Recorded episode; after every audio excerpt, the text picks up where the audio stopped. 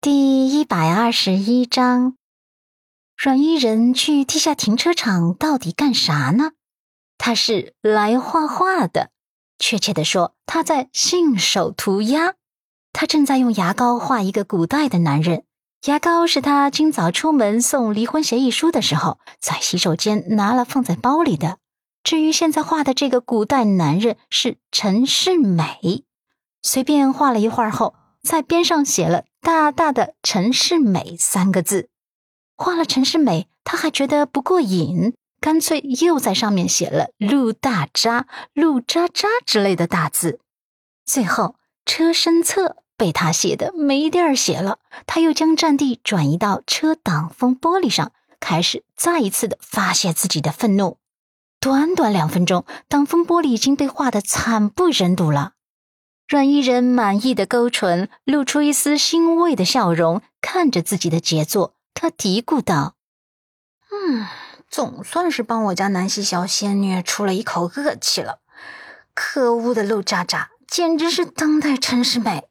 这种人在古代是应该要被处以极刑的。到底是什么极刑来着？”嗯，好像想不起来了。嗯，大概是要被浸猪笼吧？哎，对，一定是要被浸猪笼的。突然，身后传来一道声线：“在古代，男人是被允许可以三妻四妾的哟。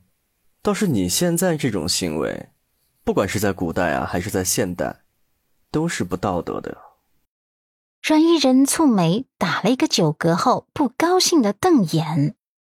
你谁呀？等他看清眼前的男人是谁的时候，嘴巴惊讶的微张着，而顾世修同样也是一脸惊讶的看着他。几秒后，阮依人慢慢的闭上嘴巴，有些尴尬的红了脸。毕竟公然画脏人家车的行为是不道德的，他是个有素质的良好公民，被人当场抓包还是蛮不好意思的。不过转念一想。他就是惩戒坏人呢，于是他稍稍自我安慰了一番，看着顾世修微微张着的嘴巴，他有些别扭道：“呃，世修哥，你怎么到这里了？哎，还真是巧了。嗯，刚才看见什么了？我能请你忘记吗？”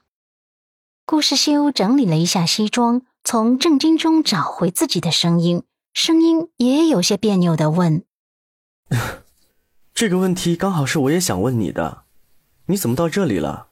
你刚才干什么？我可真的看见了呀，并且这种事情也不太容易忘记的。”阮依人见这件事被当场抓包了，也没什么好狡辩的了，索性就坦白承认了：“我是刻意。”到这里的，我本来就是为了把陆渣渣的车搞脏，为了替我家南溪小仙女出口气的。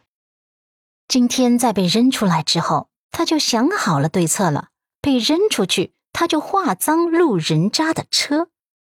顾世修视线从那辆面目全非的车身上移开，捕捉到重点。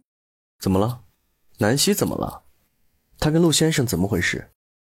阮依人没好气的叹息。走上前，开启吐槽模式。嗯，石修哥，我跟你说哈，陆渣渣这次真的太过分了。他也有些醉了，走路摇摇晃晃的。顾世修适时的扶了他一把，才让他勉强站稳。